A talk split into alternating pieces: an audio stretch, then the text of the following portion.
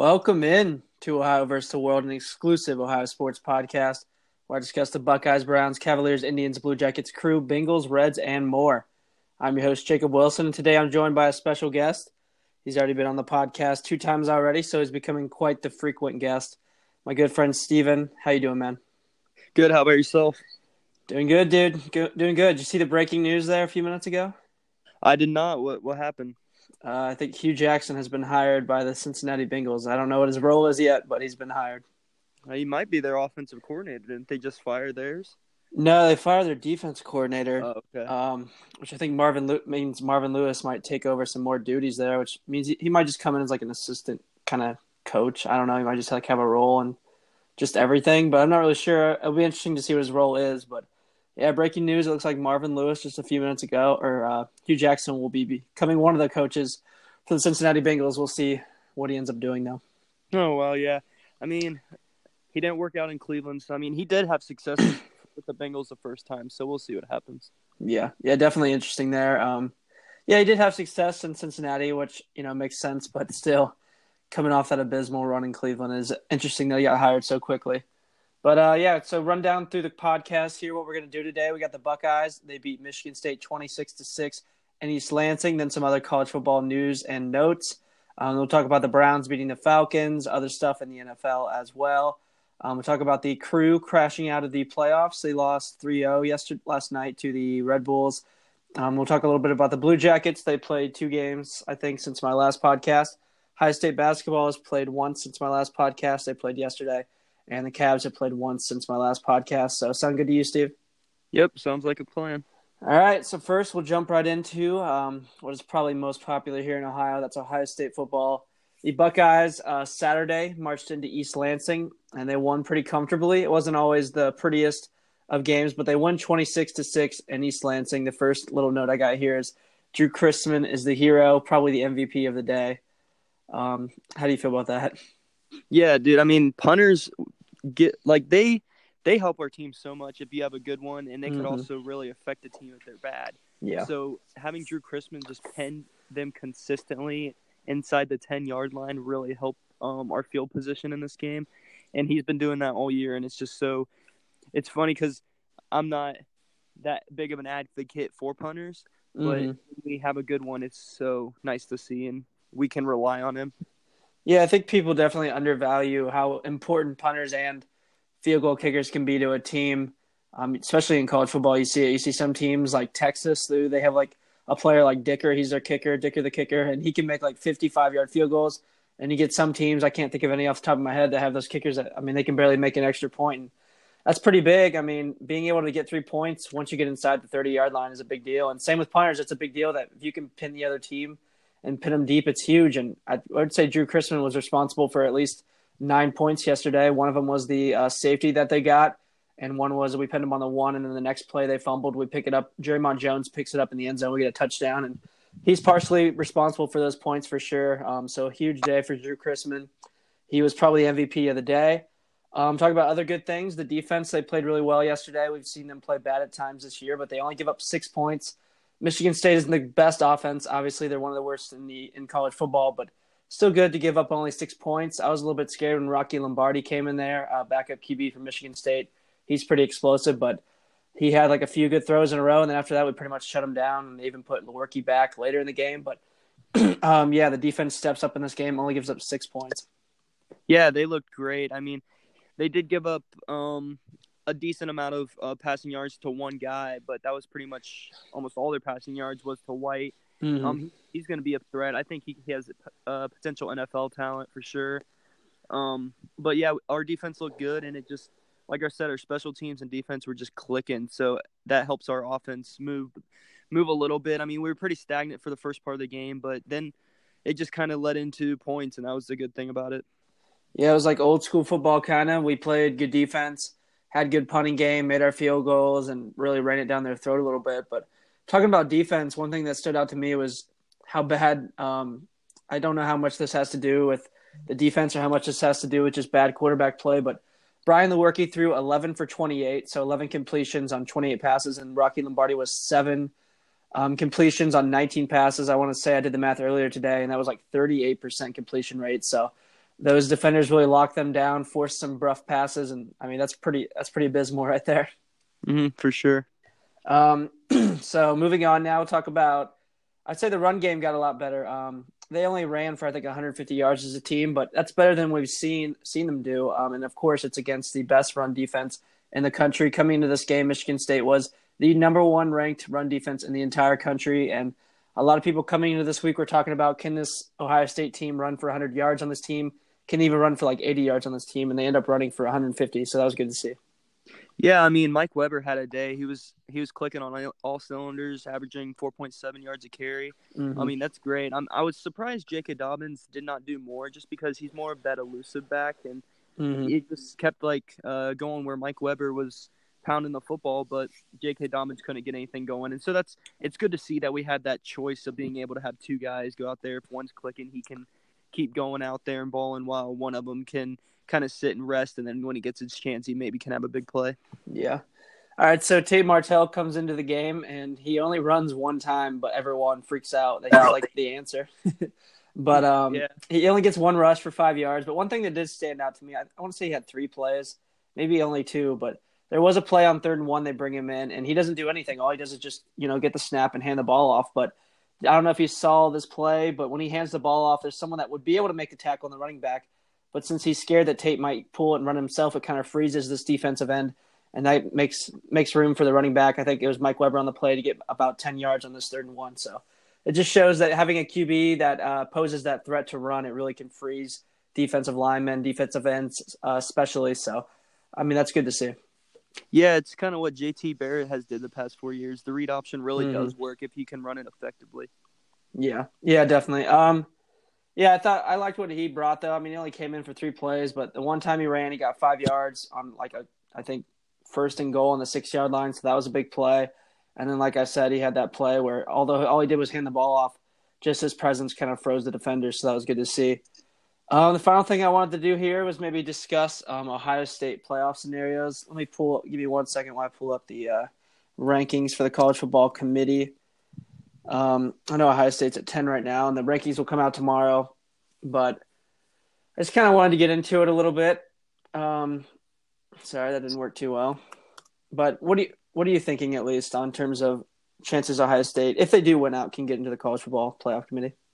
Yeah, I think I think it's a good shot. I don't think we have anything more chance than the four seed, to be completely honest. I think since we did capture another top uh, 25 win with Michigan State. Um, that's a big one, especially their defense was so good. But if we can beat Michigan, that's a, I think right there is a huge mm-hmm. uh, chance for us to get in there, especially if we uh, end up winning in the Big Ten championship. I mean, that's kind of you better have to to want to get there. But I feel like if it's a um, the conference winner from a Power Five conference, I feel like it should be in there. So if we can do that, I think we have a good chance.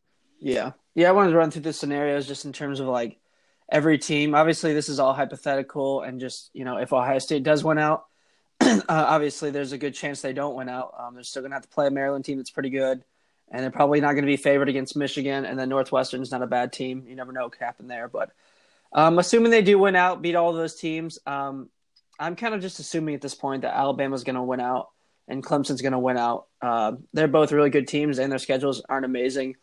Um, the teams that Alabama has left to play are pretty bad. They play the Citadel this week. That's a win, obviously, FCS team. I'm interested to see how bad that game ends up being. And then they play Auburn, who's not as good this year. And then Clemson, I think, will win out. Notre Dame, um, although they do have a few tough games, Syracuse will be a little bit tougher than people would have expected. I think they'll win out. So then it's, you know, there's only one spot for, I think, what is that, seven teams here. But if you look at Michigan, they're at four. Obviously, if we beat Michigan, we'll go above them. Um, there's mm-hmm. Georgia. If they lose in the SEC championship game to Alabama, of course, we'll go above them because they'll have two losses, not be a conference champion. And then there's Oklahoma. Um, if they win out, that'll be interesting. But Oklahoma and West Virginia is ahead of us as well. Both of those teams are going to have to play each other in back to back weeks. So that'll just be an interesting scenario. Louisiana, although they're above us right now, they have two losses. They're not going to get any chance of getting to a, a conference championship game. So no matter what, we're above them. And Washington State, even if Washington State wins out, I know they're ahead of us now. I just think that if we beat a Michigan team, we'd jump them. I would assume. So the interesting thing to keep a look on, if Ohio State does win out, The interesting thing to look at would be Oklahoma if they went out, or West Virginia if they went out. Um, if say West Virginia beats Oklahoma one week and then Oklahoma beats them the next, they both have two losses. That would help Ohio State out. But if one of those two, te- if one of those two teams, Oklahoma or West Virginia, beat each other in back to back weeks, beat beat the other in back to back weeks, that'll be an interesting thing to look at. Mm-hmm. Yeah, I, I just think that um, I think right now, out of those seven teams you mentioned, I, th- I think the Buckeyes have the they control their own destiny. Basically, I mean, I mm-hmm. think right now we have the keys to the car, and we're gonna if we it depends on if we want to push the accelerator or not, kind of thing. So if we yeah. just put our foot around these guys' necks for the next three weeks, I think we have a great shot. I mean, I don't know how well we'll match up to a team in the playoffs right now, but mm-hmm. I mean, we could definitely get there. Yeah, yeah, I think it's interesting because no one's really talking about Ohio State right now, but I just laid out the scenario and I feel pretty good about what I laid out. I don't really think there's much else to it. If they win out, I think they have a very good chance of getting in. Obviously, if Oklahoma does beat West Virginia twice and they win whoever they play in the next two weeks, I'm not uh, positive who they play, but I'd assume they'll win those games. If they do beat West Virginia back to back, though, they they'll definitely have a case to be ahead of us, even though we beat a team like Michigan. Um, but they value Michigan so much, so if we do beat Michigan, that would say a lot about us. So hopefully that would put us above them. But it all kind of rests on if we can beat Michigan, and we'll get there when we get there. All right, so um, jumping into other college football scores and notes, I know Cincinnati they beat South Florida. I don't have the score here, but I want to say they won by like two touchdowns or so. A big win for Cincinnati. Um, they play UCF this week, and whoever wins that is going to end up winning their division in the American Athletic Conference. And if Cincinnati keeps winning and they can maybe knock off UCF, they might get one of those New Year's Six bowls. So that'd be pretty cool. Yeah, that would be cool to have a another Ohio team in there. Yeah, another Ohio team playing football well. You don't see that often. Um, so then I'll just go through the top 25. If you want to come in at any time and give some notes on the game, you can. But Thursday night, Wake Forest beat number 14 NC State 27 to 23. I like to see that just because I think NC State's so overrated. Um, I think the ACC in general is really overrated in these college football rankings. Um, Syracuse beat Louisville 54 to 23, 13th ranked Syracuse, that is. Um, 23 ranked Fresno State lost on the road to Boise State 24 17. Um, obviously, Ohio State, number 10, beats 18th ranked Michigan State on the road 26 mm-hmm. to 6. Um, Tennessee actually at home, they win 24 to 7 over 11th ranked Kentucky. That's a big win there for Tennessee. Um, Kentucky's proven out to be less and less legitimate every week, it seems like. Yeah, they just they're not what they had that big first win uh, at the beginning of the year, and it just kind of has gone downhill downhill from there from them.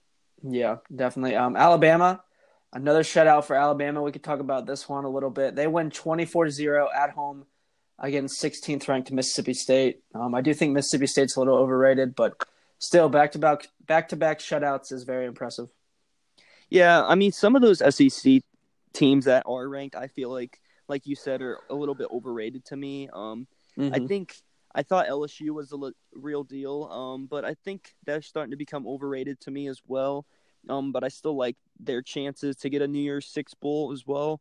Mm-hmm. But yeah, just just in general, I think a lot of teams in that top twenty-five are kind of overrated this year.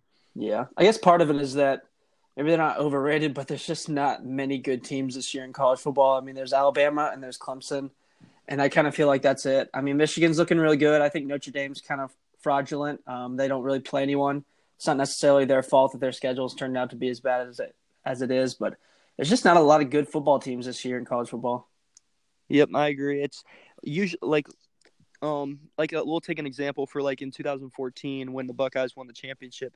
There mm-hmm. all four teams that went there were legitimate. Like mm-hmm. um you had no doubt and there was even talks of Baylor and TCU getting in. Like there was at least six good teams in that that year. Like yeah. And right now there's there's two and then the rest of the field. So it's just it's hard yeah. to gauge the talent right now. Yeah.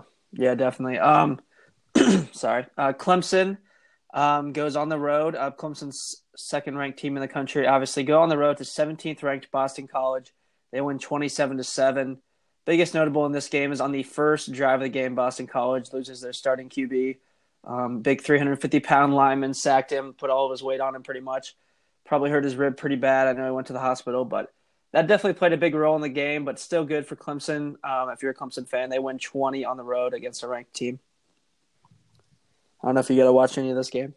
Um, no, I did not see any of that game. Um, I don't really have much to comment about it, but it, anytime you lose your starting quarterback, you you're just playing a game of catch up for the rest of the game. You don't know how that quarterback will react, that second stringer, and it's mm-hmm. it's way different from practice. So, yeah, yeah, second stringer. I watched the game looked looked pretty rough, but uh, Florida State, we know how bad they are this year. They went on the road to play the third ranked Notre Dame team. Notre Dame wins 42 to 13 at home. They do it without their starting QB. Not that their second string uh, QB is bad. I mean, he was the starter at the beginning of the year when they beat teams like Michigan. So, still a good QB, obviously, but still a good win for Notre Dame to win by 30 without your starting QB. Yeah, I think that team is pretty legit. I think they could be that next team that is, like, for sure great so far mm-hmm. this year. But, I mean, we'll see how it plays out. They still have a little bit of a tougher schedule left, so. Yeah. Um, Michigan goes on the road to Rutgers, uh, fourth ranked Michigan that is, and they win forty-two to seven. Um, I didn't get to watch any of this, but I no real reason to. Not no surprise. Rutgers is one and nine now. Michigan's a good team, so they run away with this one pretty easily.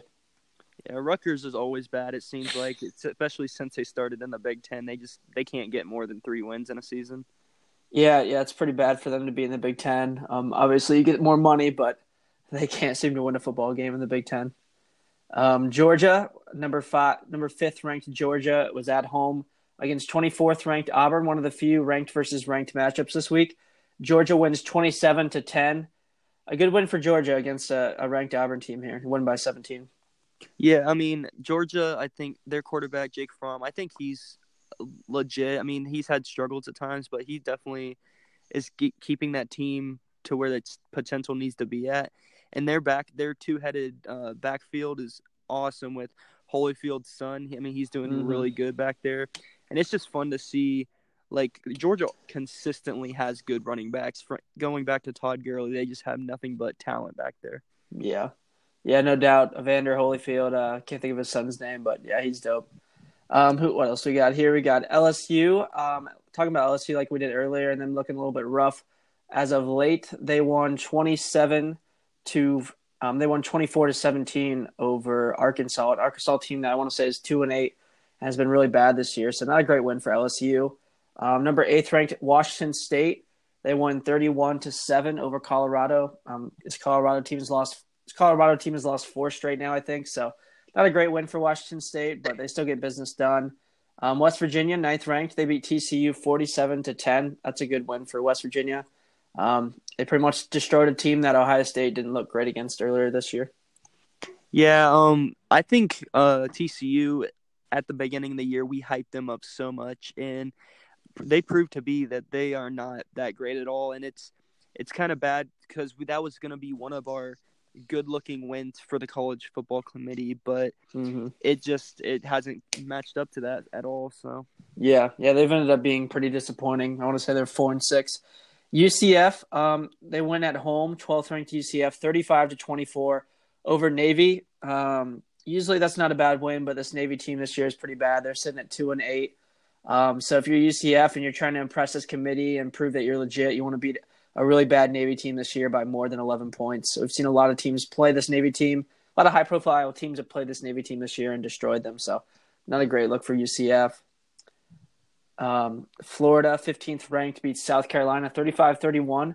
A good game, close game. Texas, number 19th ranked Texas, beats Texas Tech on the road 41 to 34.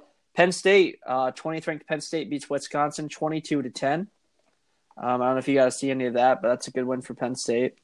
Um, yeah, it is a good win for them. Um, I didn't see much of it at all, but I want to go back to the uh, Texas Texas Tech game. Mm-hmm. It was mm-hmm. funny that that ended the same exact way as it did like eight years ago with a hail mary and then falling into the end zone. It was pretty cool, and the guy like kind of mossed him, went up over top of him, and made the catch. So yeah, yeah, it was a cool game, really good game, 41-34. Um, this is definitely something to get into. We just talked about Wisconsin losing. Um, I only have the top 25 here, but Purdue lost as well as Wisconsin, and Northwestern won. Northwestern unranked, but they go on the road to 20 uh, first ranked Iowa, and they win 14 to 10, and they clinched the Big Ten West with that win. That's crazy. I I, I didn't expect them to clinch it this early, especially. Um, it seems like all those teams over in the West Division, the Big Ten, are all very equal to each other. Mm-hmm. But Um, usually it's Wisconsin that's the one that stands out, but it's cool to see a different team in there this year that hopefully Ohio State um comes out and be, he's able to play them. Yeah, yeah, definitely. And then Iowa State, 22nd ranked. Iowa State beats Baylor 28 to 14. So that'll pretty much do it for that. The only two things I really had to add besides the scores was, like we just said, Northwestern clinched the Big Ten West this week. Um, that was pretty cool to see. They lost all their non-conference games. They've lost to Akron this year, but they're doing good in the Big Ten West at least. Um, like you said, a lot of those teams are super evenly matched. I mean, the, if you watch the Big Ten West week in and week out, it's like one team beats I mean, you see one team do something one week and you're like, wow, that team's awful. And the next week they'll just blow out someone. It's just really erratic, really unpredictable. Um, Clemson clinches the ACC Coastal with that win over Boston College. Um, so they'll be in the ACC championship game, probably playing a team like Pittsburgh. Uh, the ACC Atlantic is kind of similar to the Big Ten West, and it's pretty rough. So that'll be interesting to see. Um, that'll pretty much do it for college football, unless you got something else to add. Nope. Let's move on to the next thing. All right, so this will be the first thing that we'll talk about for the NFL, and that was the Browns. They beat the Falcons twenty-eight to sixteen yesterday. First thing I wanted to get into was that we were there. Um, how was the mood in the city? How was the stadium? How was the fans? How was just the whole vibe around Cleveland? And how was the game? And just how how'd you how was your day yesterday? Yeah, I thought I thought it, the game was very very fun. The mm-hmm. crowd was into it. I mean it it's definitely a different feel than what we've had in the past. I mean, mm-hmm. we can tell that we're on the rise, and like fans know that it's not a different team. Like, um, like the team just has so much more energy. Like Baker Mayfield brings this spunk that we have not had in Cleveland since I would even I would even say Johnny Manziel, but even then that only lasted a couple games. But this has been consistent all year. And Nick Chubb is so electrifying. I mean, the way he cuts into another gear when he's in the open field is amazing, and it's it was a fun game to be at. I mean, we we are three and zero oh this year when going. Uh, Jake. Mm-hmm. That's crazy, man. I don't. I don't even know how that happened. Um, obviously, I guess what does that make us? Three and zero, oh, and we're there. And when we're not at games, they are what I guess oh six and one. yeah, so I mean, we might be the common denominator. uh, yeah, I mean, and I think after the game, people know that we, if we can win out, I mean, we have a great chance, but I mean, it's going to be hard too. Uh, the Panthers yeah. are going to be a tough game coming up. Um, the Bengals are going to be a tough game, but I mean, the way we played this Sunday, we have a chance to. I mean, it. So I mean, you'll see. I mean, we definitely want to win as much win as much as possible, but while developing our guys. And if if we lose, we still want to be developing our guys. Yeah, it's kind of like a win-win situation in terms of what you just what you just said there if we win, you know, it's good. It's developing people. It's developing a winning culture. And if we lose, then that just makes our draft pick higher. Um, yeah. In terms of, I guess what I asked you, I guess I'll kind of ask myself. It was a lot of fun being there yesterday. Um, like you said, we're somehow three and zero oh when we go to these games. I don't know what it is about. I feel like anytime I go to any game for anything, it seems like the team that I'm rooting for wins.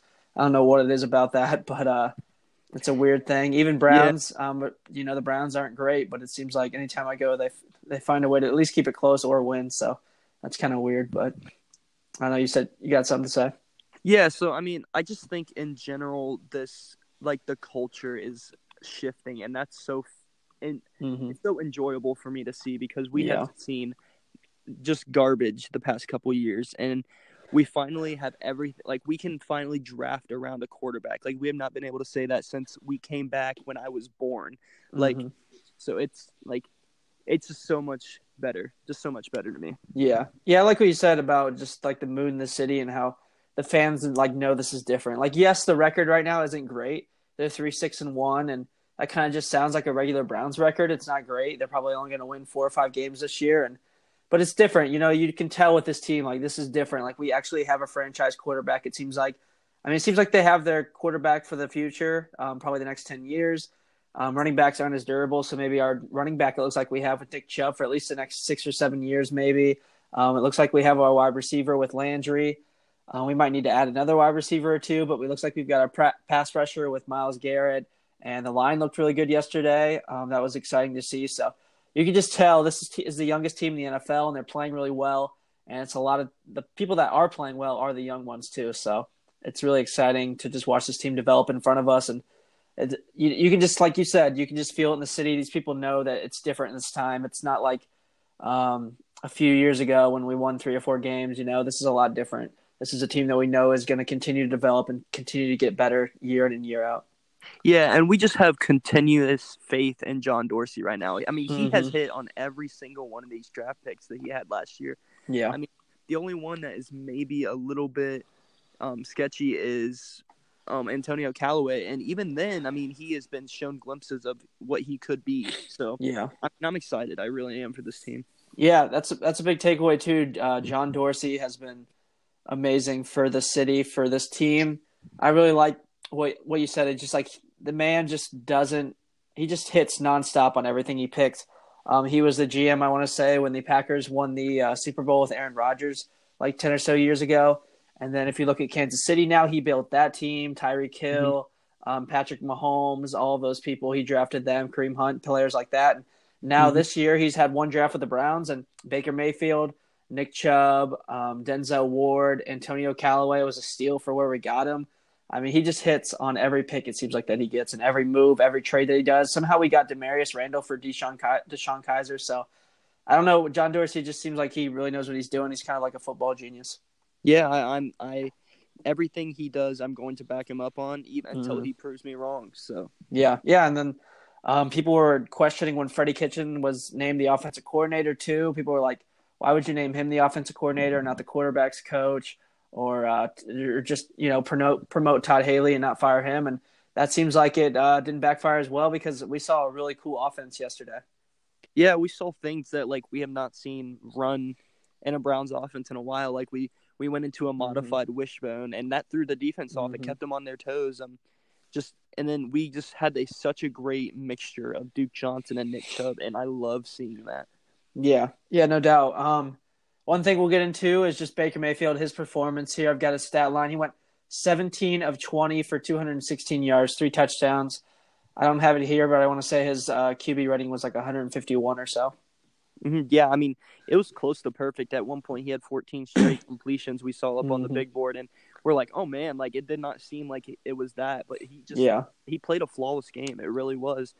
There was nothing, and anytime he did get scrambled a little bit, I mean, he ended up getting a first down. Like it was just yeah. Everything he did seemed so poised and nothing like what a rookie quarterback should look like, but he did, and it's so, so, like I said, just enjoyable to watch as a Browns fan. Yeah, yeah, definitely. Another big takeaway for me is the fact that, like, like I said, he only threw the ball 20 times, and Matt Ryan threw the ball 52 times, and I think that's a big reason why we won this game. We really had the time of possession in the game. We ran that clock down, and it felt like every single time that we got a completion or we ran the ball, we would run that clock almost all the way down to 0 mm-hmm. Yeah, we we really had time management, and that, I mean, that's how you win football games in the National Football League. So it's yeah, it's good. I'm I'm glad he does it. Yeah, yeah, I kind of like it. You're playing a team that you know has an explosive offense, so keep them off the field as long as you can. Uh, talking about other big players, Nick Chubb, he gets 20 carries, so he gets as many touches on the ball as Baker Mayfield did, at least in pass attempts wise. He gets 176 yards out of that, 8.8 yards per carry. Um, his average yards per carry this year is just ridiculous. And he got one touchdown. Obviously, that 92 yard run that was the longest run in Brown's history. Um, before that, it was a 90 yard 90 yard run. He got 92 yards. So that was an awesome day for Nick Chubb. Yeah, I mean, it just like I said, it just seemed like he could he just can't get tackled. Like mm-hmm. he, that that play, we were just like looking up because we were on the other end of that play, on the other side of the uh, stadium. So we looked, and he just kept going. Like we're like, oh my god, 90 yards! Like this yeah. is ridiculous. Yeah, I'm pretty sure I was like mauling you on that run. yeah, uh, everybody was mauling each other. I mean, the stands were going crazy, and it's just so fun. Oh, yeah. Excitement right there. Yeah, yeah, it was really cool to see the excitement. I mean, I yeah, that I believe that was our last touchdown, so that put us up twenty-eight to ten, and it was just a surreal feeling being a Browns fan. It's like we just had like one of the best plays and I've ever seen as a Browns fan, a 92 yard run for touchdown against a Falcons team that's really good, and being up 18 points on the Falcons. Um, it was just so cool. Another big takeaway I have from the game, talking about uh, being up 18 was the Browns didn't just beat the Falcons; they won pretty comfortably, and that's not something that we see often with the Browns. I th- believe this is our first comfortable win in four years. Yeah, I mean, it just like as soon as I would say until this like the start of the second quarter, is when mm-hmm. we really felt like we had this game in complete control and we had it until the end. And yeah. that's just something like has not happened very often. I mean, the other two wins we've had this year, we we were sketched out the whole time. Like we did not think we were gonna win. yeah. But like the first game with the Jets we were at, I mean the um Baker came in and every it was electrifying. Like it was different. We hadn't seen it, so that was a big thing. And then the Ravens game was just a defensive battle, so like it was very different for this game, like where we just went out and continuously punched him in the throat. You know what I'm saying? Yeah, yeah, definitely. It was good to see. Like I said, it's been about four years, as crazy as that sounds, since the Browns have won a comfortable game. Um, I think last year they uh, obviously didn't win a game. Uh, this year, like we said, both of their games were close wins. The year before that, when they won the Chargers, it was on a last second field goal miss from the Chargers. And then the year before that was when we had a few comfortable wins. I think San Francisco 49ers was our last comfortable win. So pretty crazy to do something for the first time in four years. That's cool. It's been a lot of firsts this year. One of the few firsts, they still haven't broken those. They still haven't won an away game in like three years. So coming out of this bye week, that's something big to get off their chest, uh, winning an away game in Cincinnati. Yeah, um, it's gonna be a fun game. I'm excited for that one. Uh, I don't know the status on AJ Green or how far he's out, but if he could be out for that, that'd be huge for the Browns, Yeah. and it would take pressure off Denzel Ward because he wouldn't have to be hooked on him man to man the whole game. Mm-hmm. Yeah, I believe he's supposed to be out for, the, I think maybe the year. I know he's getting foot surgery, so it's got to be pretty serious. hmm But um, the final thing, little bullet point I have here for the Browns is: Are we dreaming of the playoffs, or are we are we that crazy? Uh, right now it's definitely a stretch, I think, but Mm-hmm. we if we could win, if we go even win five more, Yeah, um, I think eight, seven, and one could be a a legitimate record to make that wild card. yeah, but um, we definitely have to get down to business. Um, we just if we could start winning comfortably like that, I think that'll start because winning rolls. If you can win one game, win two, you're gonna win a third. Like it's winning's contagious. So we'll Mhm. see. Yeah, yeah. I'm gonna try to look up the wild card picture here in the uh, in the uh, AFC. Sorry, I couldn't pick up what the conference is called for a second. It's pretty bad, but um, let's see here. The Carolina Panthers. Um, no, that would be the NFC. My bad. Um, let's see here. Oh, maybe this is just the NFC. I'm not sure. Interesting. Carolina's in the NFC, right? Yeah. Okay. Yeah, I don't know why this article just says the NFC, but whatever. Yeah, but I would assume that if we got to eight, seven, and one, that would be close. I think we'd probably have to win out, which I, I mean, I don't think the Browns are going to win five or six games, but they're definitely not going to win out. I don't think that would be really tough to do. But even if Mhm. they're sitting at eight, seven, one, they have the tiebreaker over people eight and eight. But I do think they could win five or six games. I think every game left on their schedule is winnable, um, but every game left on their schedule is also losable. If you know what I mean. Yeah, uh, I thought that we our first half of the season was way harder than our after the bye week. Mm-hmm. So we'll see. I mean, it's like I said, like you actually just like you said, every game is winnable, but every game is losable.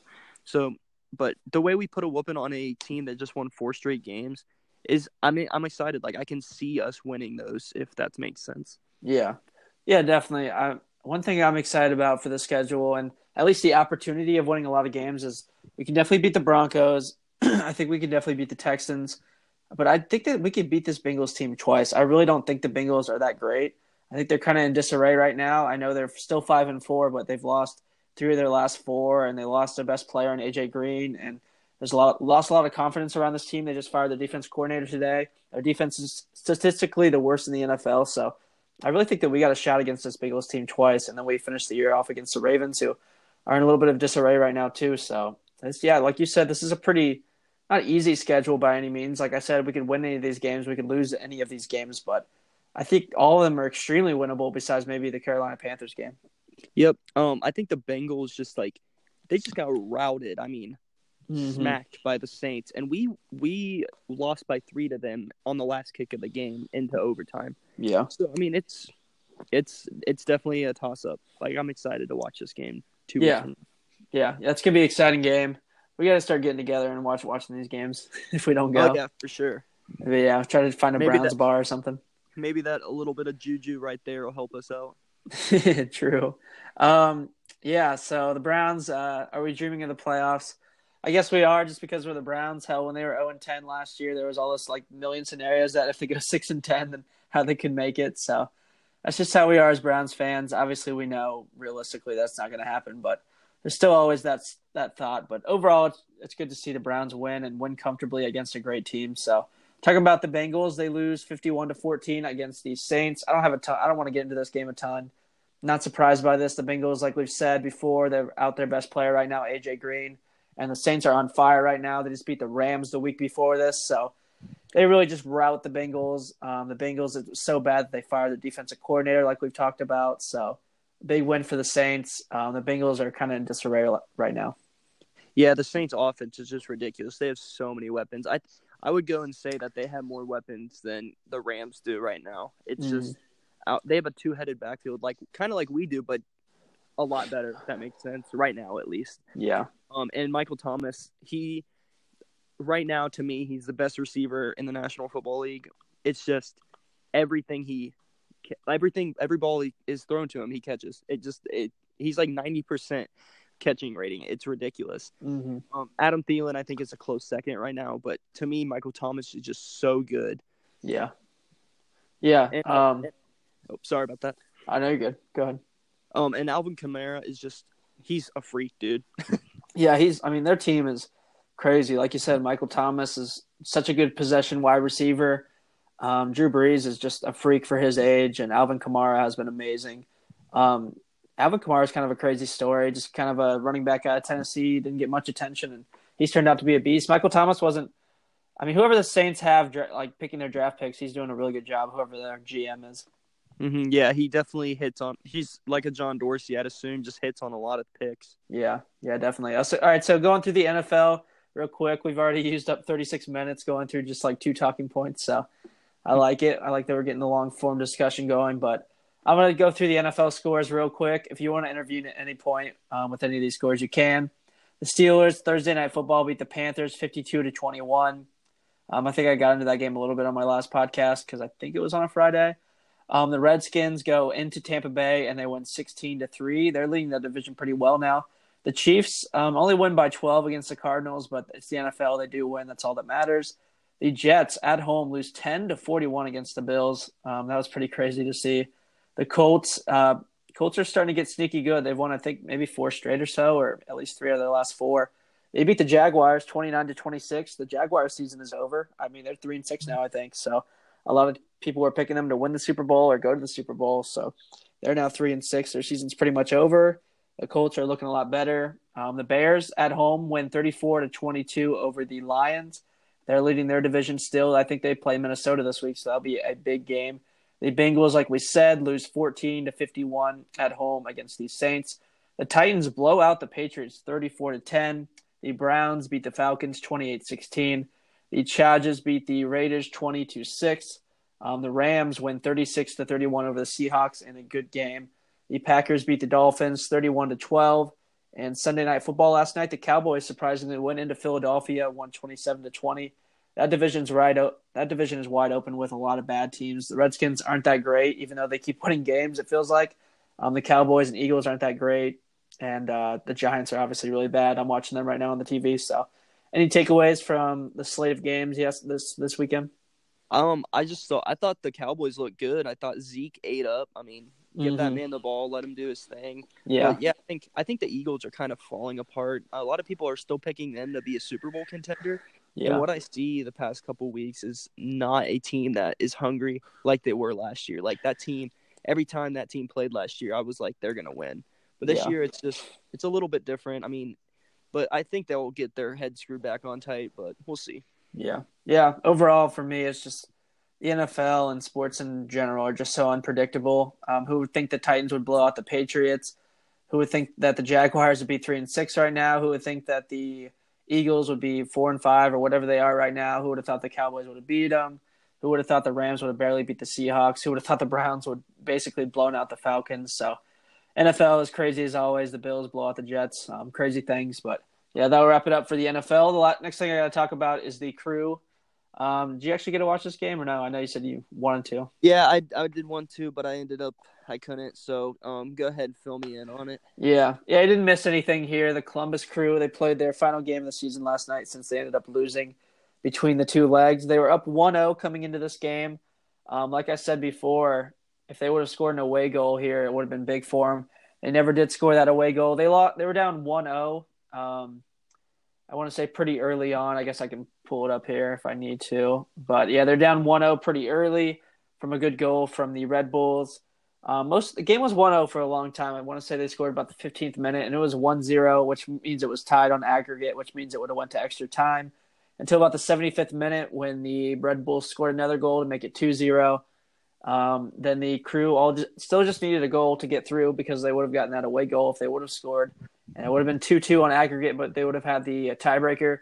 Um, towards the end of the game, there's only 10 minutes left, so they started chasing the game, really putting a lot of players forward. They got exposed in the back the Red Bulls scored a three, third a third goal to make it 3-0, and at that point it was pretty much over. Um, Crew got a few more chances, but they still needed to score two more goals at that point, so it was pretty much over. Um, the Red Bulls, like I said, I've talked about this a lot on this podcast. I said if the Crew, you know, crashed out of the playoffs in this round, I was not going to be sad. Um, one because this team, I was pretty happy with them just making the playoffs. Not the most talented team in the world, and the Red Bulls are super talented. They had the most points in MLS regular season history. So one of the best teams in MLS history. They have a really solid team. I was extremely surprised that we beat them in the first leg 1-0. So a good 3-0 win for the Red Bulls. Um, they definitely deserved it. They were the better team on the night. They looked really solid last night. Um, yeah, overall thoughts on the season. I thought it was a good season, getting to the semifinals, and then obviously the big thing of the season was just saving the crew because I mean, who cares what happens this season at the at, at the end of everything? what happens this season doesn't really matter. What's more important is the fact that this team will be playing here next year and forever. Um, I mean, for a long time, it looked like this crew, this would be the last season for the crew. They wouldn't even be here next year. So, what really happened on the field this year didn't matter a ton. Um, what was happening off the field was really the big thing. And, you know, that was really exciting that most likely we've saved the crew at this point. And most likely our man Jimmy Haslam will be buying them. Yeah, I think that's awesome, man. I I, I was there was a lot of talks of different guys coming in to maybe help save that a lot of different people mm-hmm. and then mm-hmm. the Haslams just went in there and just pulled the trigger so I'm glad and yeah. hopefully that team gets a lot more like notability honestly in like Columbus sports um I think the Haslams will probably fill in a lot of money in there to make them what they should be and I'm glad that the Save the Crew happened. I'm like I said, I've said it on here before. I'm not that big of a soccer fan, but I love Columbus and Ohio sports, so I'm glad that they got their team. Yeah, yeah, definitely. I think it'll be interesting to see what if Jimmy Haslam does take over, like it looks like he will. It'll be very interesting to see what he, uh, how much money he can pump into this market. I mean, if you go around the city right now, you see ads for the Blue Jackets all the time. You see all the stuff for the Blue Jackets, and honestly, the NHL isn't that much bigger of a much bigger of a thing the MLS is, depending on the market. But the MLS is pretty much there neck and neck with the NHL to see how much more advertising an NHL team here in Columbus has than an MLS team is surprising, and part of that is to do with Anthony Precourt, the current owner, the one who wanted to move them. He was just a bad owner. He was not doing any marketing in this town. So I think once the marketing gets there, this town's going to really uh, begin to love this team. And just what happened with Save the Crew in general really made this city love this team too. But yeah, um, what the offseason holds for this team will be interesting too. Um, their three, their two best players are probably going to move out this season and go to Europe. Um, I don't know how you if you know how it works, Steve. Um, usually the MLS is in a very prestigious league, so if you've got really good players on your team, there's a good chance that they'll uh, end up going off the team and go to Europe, play in a bigger league, bigger team. So Will Trapp, our center defensive mid, he's from Columbus, Ohio. He's always been the captain of the team. He's always been like everyone's favorite player. He he might move this summer to go to Europe and play on a bigger club. And then Zack Steffen, who's our goal, goalkeeper, he's also the U.S. men's national team goalkeeper he's pretty young and he's just way too good to be in the U.S. So he might go to the Premier League this offseason. Um, so that'll be interesting to see. Um, Greg Berhalter, our coach, is you know speculated to become the head coach of the U.S. men's national team, mostly because he's done so well with the crew. He's been here for four years, and this team hasn't been the most talented team at times, and he's led them really far. We went to an MLS Cup three years ago with him at, at the helm in his first season. Um, we made a run last year in the MLS playoffs. We were one goal away from getting to the MLS Cup again. This team wasn't that talented this year, and they got to the Eastern Conference Finals and uh, competed with this really good Red Bulls team. So he's probably going to take the U.S. men's national team coach just because he's done so well in Columbus without a ton of talent. So that'll be something to keep an eye on for sure. Um, should be an interesting offseason between, um, you know, making sure that everything goes through with Jimmy Haslam and then seeing what happens to our coach and our two best players. All right, so that will do it for the uh, crew segment. Uh, the Blue Jackets they played Friday night, they beat the Capitals 2 1 in DC. That is the Capitals who are the Stanley Cup champions of last year. So that's a really good win to get a 2 1 win there. And then um, the night after, I, want to say that was Friday night, they beat the Caps. Uh, Saturday night, they came back to Nationwide Arena on a back to back. They lost 5 4, but they lost in a shootout, which means they lost in overtime. So they still get a point out of it.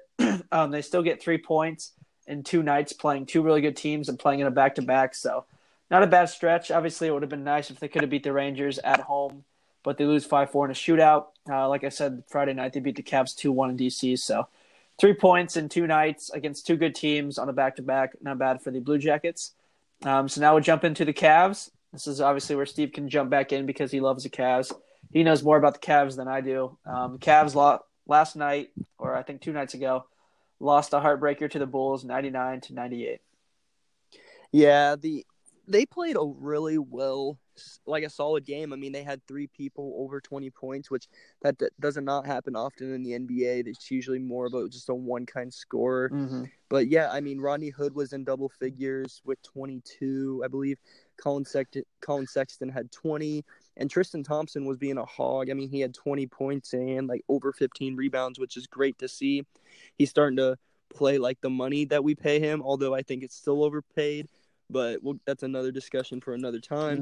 Mm-hmm. Um, but yeah, they played a good game, and it just came down to a final shot, and they they gave the ball to Collin Sexton, let him try it, and he ended up taking a running floater, which hit off the front of the rim twice, and then fell off. And he did have another chance because he did get the rebound, um, but he ended up getting blocked right away. So it was a heartbreaker for sure on that one.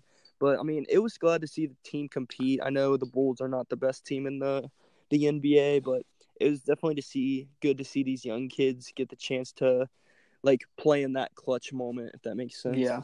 Yeah, it's good to see. I mean, I looking at the looking at the stats here, Collin Sexton, obviously only 19 years old. He's gotten a lot of crap in the last few weeks. We saw with the veterans coming out against him and stuff. But he still is accumulating the most minutes on the team right now. He got 34 minutes in this game. He started the game. Um, he was two points away from leading the team in scoring. He got 20 points, and the coach trusted him enough to put the ball in his hands towards the end. Like you said, um, I actually didn't get to watch this game, but I went back and watched the highlights this morning, and he had a really good look at it. He was like two feet from the rim. I mean, it looks like a floater that he would make most of the time. Uh, just unfortunately, he missed it, and then he gets the rebound with no time left, pretty much, and puts it up, but gets blocked. So, still a good game for Collin Sexton. Ever since everything happened, I think he's only played two games since everything came out with the veterans calling him out and stuff. I'm sure you saw that. Um, yep. Since then, he's had two good games. He scored 15 points against the Thunder, I believe, and then he scores 20 points here. He's leading the team in minutes. He still gets four rebounds, pretty good for his size. Still gets three assists, which is um, one assist away from leading the team in assists. So he's been playing well since that. Yeah, I think I think he's gonna be our staple for our organization going forward. Um, I I do like him. I thought it was a great pickup at number eight. Um, he just he's got to learn the way the NBA is played and how to manage um like his team, and that's what a good point guard will do. Um, I think Kyrie was when we first got him, he was more about all of himself, and I think Collin Sexton is actually more about being a pass first guy. Although he he only had three assists, I think he does really want to get his teammates involved, and that's a good thing to see out of a young guy. Yeah, yeah, no doubt. So, yeah, the Cavs lose. Um, interesting enough, we can get into this a little bit. They're one and eleven, and a lot of people on Twitter seem to seem to think that you know it's good that they're tanking and they're going to get Zion Williamson, but I believe that they don't have their own draft pick this year, so it doesn't really matter where they finish up in terms of getting a lottery pick. Yeah, if they, um, I've been seeing that too, and it just doesn't make sense to me. I try to tell people, but they just don't seem to listen. um, yeah, we had the Hawks pick from a trade with Kyle Korver from two years ago, mm-hmm. and that's how we end up having their pick for this year. So technically, we want the Hawks to be bad. Yeah. So right now, we are just kind of screwing ourselves if we want to be able to try to win these games. To be completely honest, get those wins under our belt. Yeah. Let the young guys feel what it is like to win without LeBron there. Yeah. So, yeah, it's just kind of a kind of annoying to see people talk about that when they don't know that we can't get that pick, if that makes sense. Yeah, I'm surprised it hasn't like come out yet, and like everyone hasn't kind of like figured that out yet. I mean, I'm still Yeah, thinking it- maybe like it's ours just because of the fact that like everyone on Twitter seems to think that. Obviously, after every time they lose, you see all the comments of like people being happy they lost and stuff. But yeah, that was something I kind of thought about the other day, and I asked you, and you said like, yeah, it should be the Hawks pick. Um, I mean, we can 100% confirm that here at some point soon, but I believe so. Yeah, it's probably the Hawks pick. Yeah, I mean, maybe I am wrong. Uh, I don't want to sound like for sure right, but like yeah, that's what I I saw last year. That's why I, I thought we if we played good enough, we could catch an eight seed, and it wouldn't really matter. yeah, But right now we are just so bad. yeah, like, so we're one in eleven right now, and I just I don't see this team getting any better, but I want them to. Mhm. Just in little things, if that makes sense. Yeah, yeah, definitely. So the final thing here is Ohio State basketball. I'm assuming you haven't got a chance to look at the highlights here um, when they played Purdue Yeah. Fort Wayne yesterday. No, but I did see that they blew them out, which is good. Um, Yeah, definitely, and they had a lot of uh scores in double figures. If I did, I saw right. yeah, it was a solid game for them. Purdue Fort Wayne, obviously not the biggest name, but they're actually not that bad of a basketball team. Um, they're affiliated with Purdue, who's obviously a really good basketball program, but they weren't up. Uh, they were up, I think, forty-one to thirty-four at halftime, which isn't good to see. Only up seven, but then they blew them out the second half. They outscored them by, I think, thirty-nine or forty points in the second half, if my math is correct. Um, so that was really good to see. Playing a pretty decent team um, and winning by forty points in the second half is impressive. C.J. Jackson scored twenty-five points. Um, that was the team high for the day, and it was also a career high for him. So that was good. And then the freshman really really shined in this game. Let me pull up these stats here um, for Ohio State. Caleb Wesson, he had seven rebounds, eight points. Um, kind of what you expect from Caleb Wesson. Just get a lot of boards and a lot of a good amount of points. Um, Kyle Young got seven points. Good to see he's still contributing, contributing, contributing. Um, sorry, but then the freshmen Luther Muhammad, uh, du- Duane Washington, and Jaedon Jaedon LeDee all played really well. It was LeDee's first time ever getting into a game, and he scored 16 points in this game. Um, Washington, he ended up scoring 20 points. His stroke looked really good. And Luther Muhammad continues to play really, really good defense. And he also gets 12 points. And I love one of the quotes Luther Muhammad said after the game. Uh, Luther Muhammad is kind of a cocky guy, and he really takes pride in himself, and he really takes pride in the way he plays defense and the way he plays basketball. Like I said, when they played Cincinnati, he had that moment where someone hit a three in his face, and he immediately came back down and hit another three, and someone else uh, hit a three in the guy's face that hit a three in his face. So he's kind of got that swagger. But I like what he said after the game when he said, "I don't. It doesn't matter if I score 20 points if the person I'm playing against, if the person I'm guarding scores 20 points as well, then I basically didn't score anything." So I kind of like that quote. He's kind of saying, you know, if I score 20 points, like that's cool, but if the person I'm guarding also scores 20 points, then I didn't really score any points. So like, I like that quote from Luther Muhammad.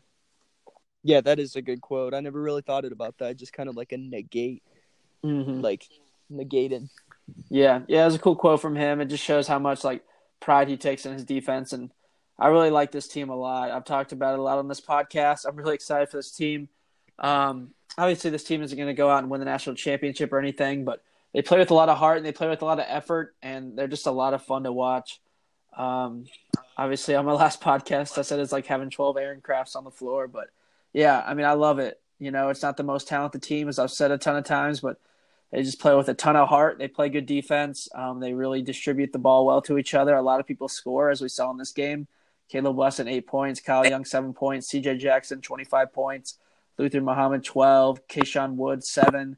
Duane Washington, 20. LeDee, 16. Musa Jallow had six. Even Joey Lane got five points. I don't know how much you know about Joey Lane, the senior walk on, who uh, everyone kind of loves. He's kind of like this, you know, everyone's favorite player on the team. He got five points too. So this team really distributes the ball well. They play really good defense. They're a super fun team to watch. I really love this team.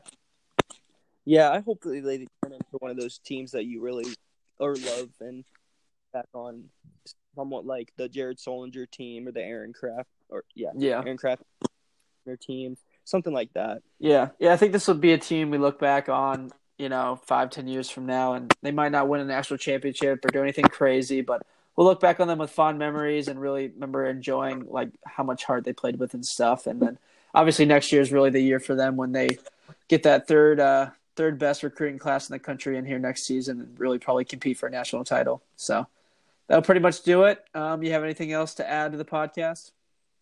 No, it was great talking to you, man. I thought we covered some really good points. Yeah, it was fun. There was a lot of stuff to talk about. Um, I've been doing this for about a month now. I do enjoy this podcast. I guess we'll do housekeeping on the podcast. Always listen to it on Apple. I've been working on with I've been talking to Anchor a lot about like making sure that when we make these podcasts, it updates the podcast immediately to Apple and stuff because there's been some problems with that. So that should be fixed according to them. So like the second I publish this, it should only take a few minutes to get on Apple and you know be refreshed and be on there, and then yeah, so if you listen on Apple, like most people do, I look at the stats. Most people listen on Apple. Um, that's the most popular spot. If you're listening on Apple, leave a five star review. That will definitely help. Appreciate it. I think we got like 25 people, 25 um, plays per episode right now, and 200 people in general listening. So that's pretty cool. We got a good amount of people listening. Appreciate that. So drop a five star review if you can. Um, but yeah, we got to talk about a lot today. Um, when I started this podcast like a month ago, things were looking pretty bleak, pretty bleak in Ohio sports. We had a lot of losses that one weekend, my first ever weekend review. So it was good to have a weekend where Ohio State football wins by 20 against a ranked opponent. Uh, the Browns win comfortably. Um, the Cavaliers competed. The Blue Jackets did pretty well. So um, exciting weekend in Ohio sports, no doubt. Yep. Um, I'm. I'll be looking forward to coming on again and uh, OH. IO, that'll do it, man. Uh, thanks for coming on. Yep. Have a good night. All right, that'll do it for Ohio versus the world.